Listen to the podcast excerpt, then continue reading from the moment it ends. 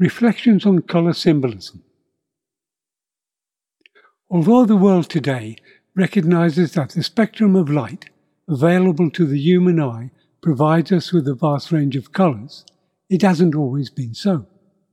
In the ancient world, indeed even up until recent times, it was generally accepted that the spectrum consisted of seven colours only, and although artists and other specialists knew of a wider range, convention still maintained the tradition of seven basic colours from which all other colours and colour symbolism derive. In the ancient world, this spectrum did not stand in splendid isolation. Colour was then, as it is now, not only a fundamental part of everyday existence, it was also fully integrated into the various cosmologies of the many religions and cults of the ancient world. As diverse as the many belief systems of the ancient world undoubtedly were, they generally thought of the structure of the cosmos as consisting of a spiritual heaven and a material earth, between which lay a succession of worlds, each represented by one of the seven planets, and ruled by a deity and or a hierarchy of spiritual beings.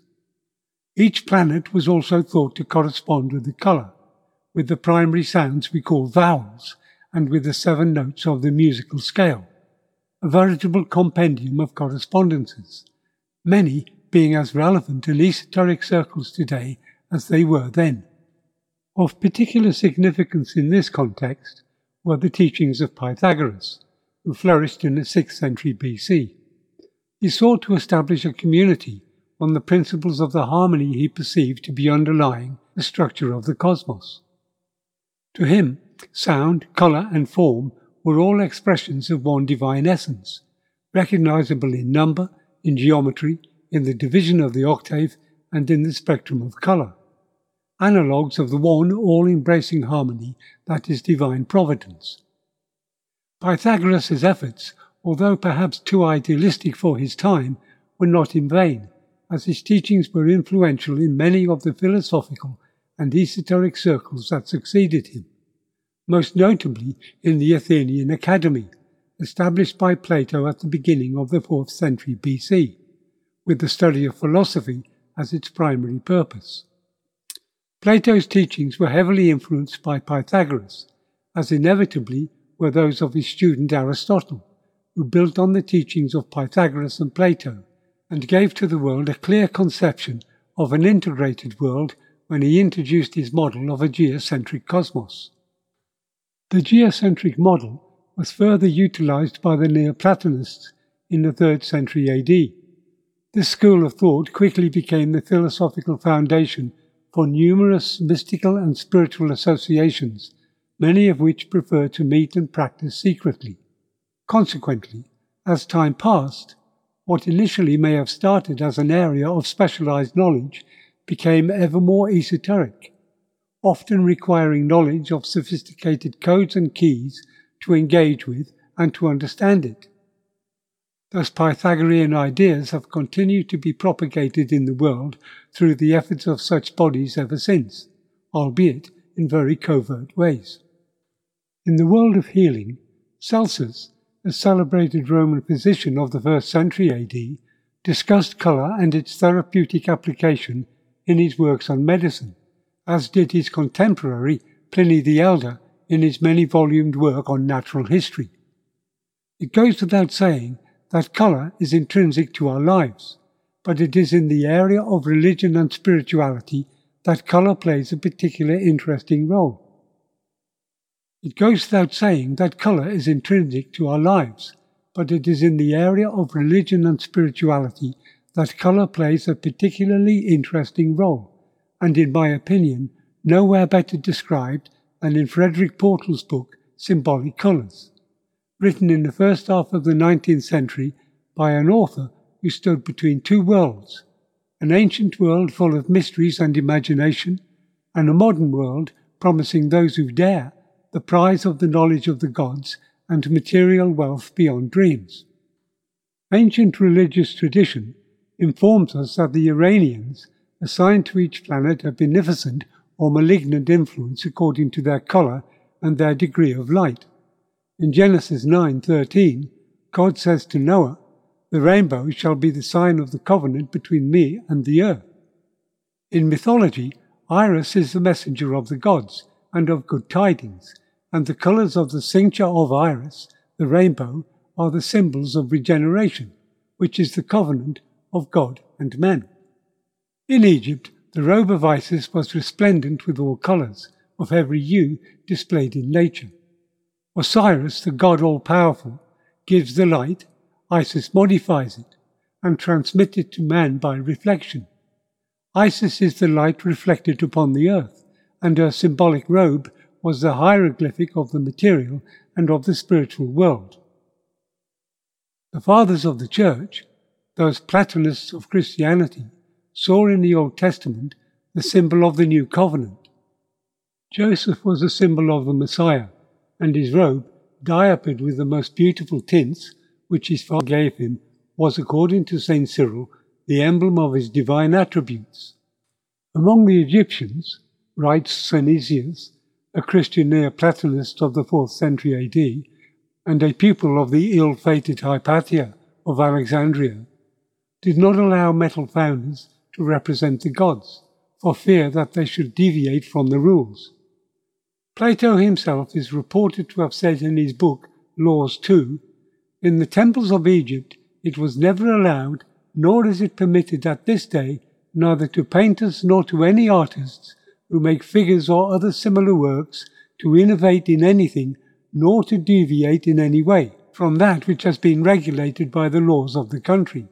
And if the subject be investigated, there would be found among them works of painting and sculpture which are neither more or less beautiful than those of the present day, which have been wrought by the same rules. In ancient Rome, the penalty of death was incurred by selling or being clothed in a purple stuff. Archaeologists have remarked that Indian and Egyptian paintings, and those of Greek origin, namely Etruscan, are composed of plain tints of a brilliant colour. Art did not speak only to the profane, it was still the interpreter and depository of sacred mysteries. However, the modern world is the child of the Enlightenment, the philosophical and social movement that emerged in 18th century Europe and still dominates so much of the world's thinking today. Enlightenment thought stresses that experience is the foundation of our understanding of truth, and that religious doctrine has no place in the understanding of the physical world. Furthermore, the universe can only be understood through the use of reason, truth being arrived at by observation and the use of reason and systematic doubt. The Enlightenment gave rise to two significant developments empiricism and mechanism. Empiricism maintains that human observation is a reliable indicator of the nature of phenomena, and that repeated observation can produce reasonable expectations about future events. Mechanism regards the universe as a machine that functions according to natural and predictable rules. Once the world is understood as a machine, then it may be manipulated for the benefit of humanity. Since the advent of the Enlightenment, most of what we now know about colour is couched in Newtonian terms. Sir Isaac Newton was one of the great scientific influences at the dawn of the Enlightenment. He demonstrated that the spectrum of colour we commonly associate with the rainbow was derived from bending light through a prism, that light and colour were synonymous, thereby overturning the long held Aristotelian view that colour was the property of objects. As children of the Enlightenment, Newton and his successors continued their rational speculations and experiments, not least with light and colour. Consequently, from the late 17th century, the study of light and its properties has become central to the domain of science in general and the field of physics in particular. Scientific research in this field is constantly producing new information, and the language to describe it is constantly evolving and changing. Today, light is thought of as an electromagnetic radiation visible to the human eye, and that which is visible to the eye is merely a tiny fraction of the known spectrum of electromagnetic radiation. The part of the spectrum visible to the human eye is perceived as a variety of color, but they are in fact specific wavelengths of light ranging between 400 and 800 nanometers. It is generally accepted in scientific circles that the experience of color is a biochemical effect taking place in the brain through the agency of specialized retinal cells, known as rods and cones. These cells chemically respond to certain wavelengths of light, particularly the complementary pairs of red-green and yellow-blue. Through them we experience, recognize, and come to know color, and there have been many attempts to formulate structures and systems that connect human biology and psychology to the mechanisms of color vision. Doubtless this will continue because the belief that physical exposure to different colors has a direct and measurable effect on human biology has over the last two centuries been an important driving force behind scientific research into color and color theory. Yet one can't help observing that as new and different branches of scientific endeavor emerge, the possibility of a simple contextual understanding of color seems increasingly unlikely. On the other hand, when we step out of the ring fenced domain of the material sciences, we enter another realm altogether. It is a realm with which Portal is patently familiar and in which he is very comfortable, and it constitutes the main theatre of his work. To understand it, and him, we must accept, as he undoubtedly did, that we humans are more than physical creatures of earth limited to sensory perception alone.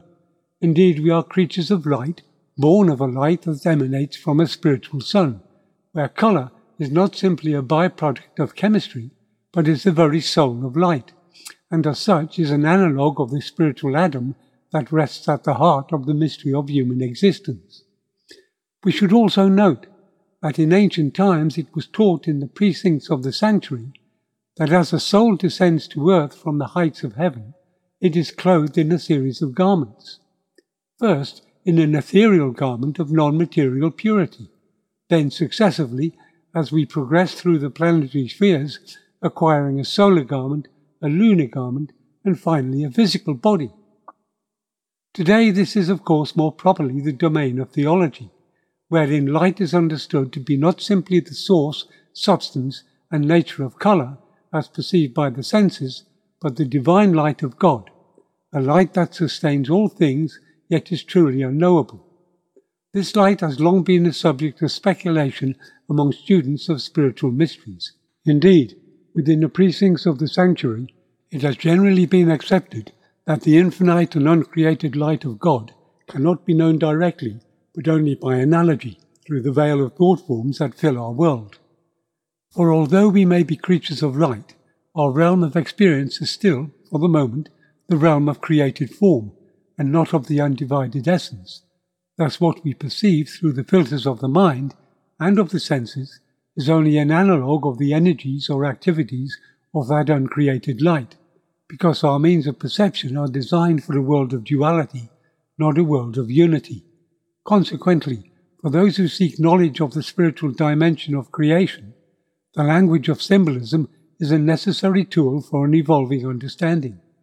It is a tool that opens doors to the inner realm of the soul, wherein metaphor and allegory play such important roles. It is perhaps in the recognition of the divine nature of light, of its closeness with our perceptions of the true nature of consciousness, that we, as creatures, have from the most ancient times sought to harness the virtues, powers, and qualities of colour within our lives particularly in maintaining or restoring health.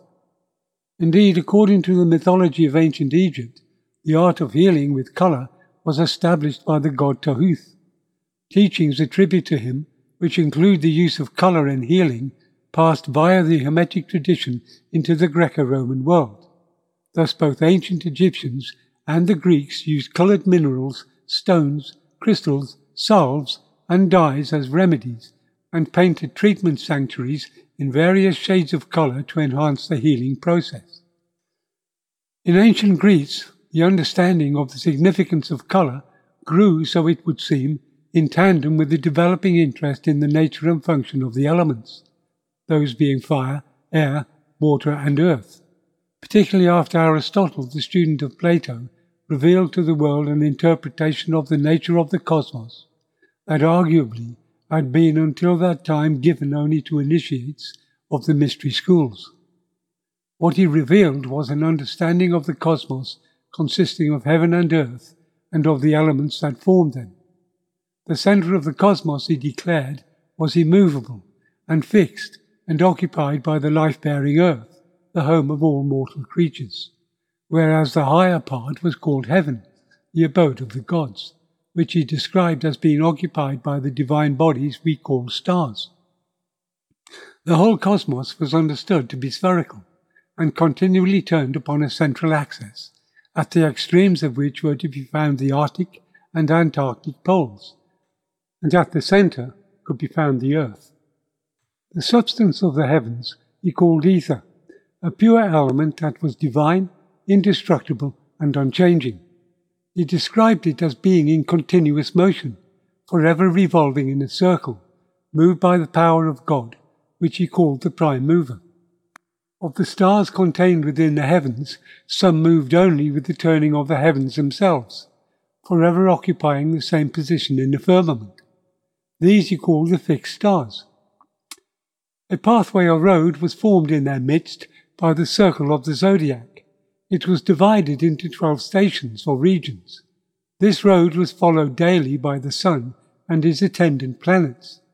In the center of the cosmos lay the sublunary world, consisting of four elements that are continually subject to change, external influence, and disturbance, and consequently corruptible and perishable. Aristotle described the outer ring of the sublunary world as consisting of a fiery substance kindled by the ether above it. Below this fiery element is the element of air, a substance that is naturally murky and cold as ice but when illuminated and set on fire by motion, it grows bright and warm. This element undergoes every kind of change imaginable, interacting with the fiery element above and the watery element below, or beneath the element of air is the element of water.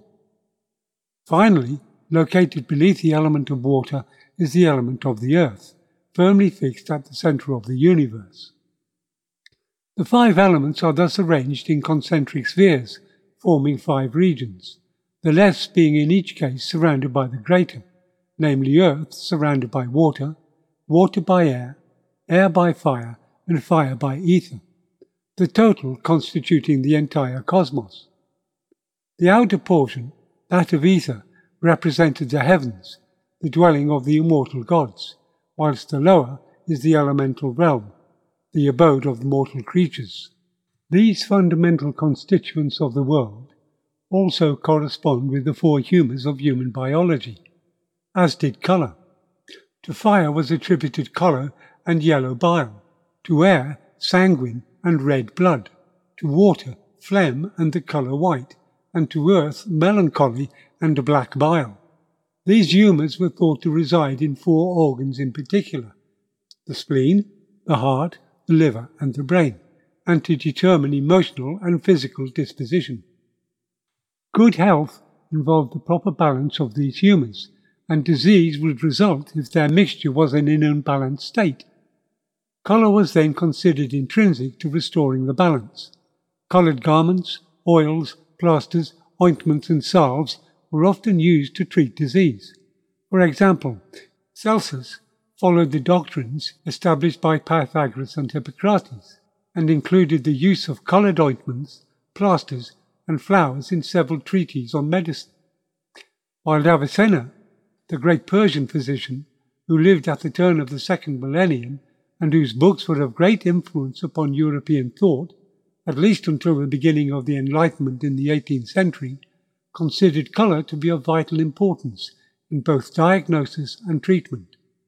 He used colour in the treatment of sickness, insisting that red moved the blood, while blue or white cooled it and yellow reduced pain and inflammation.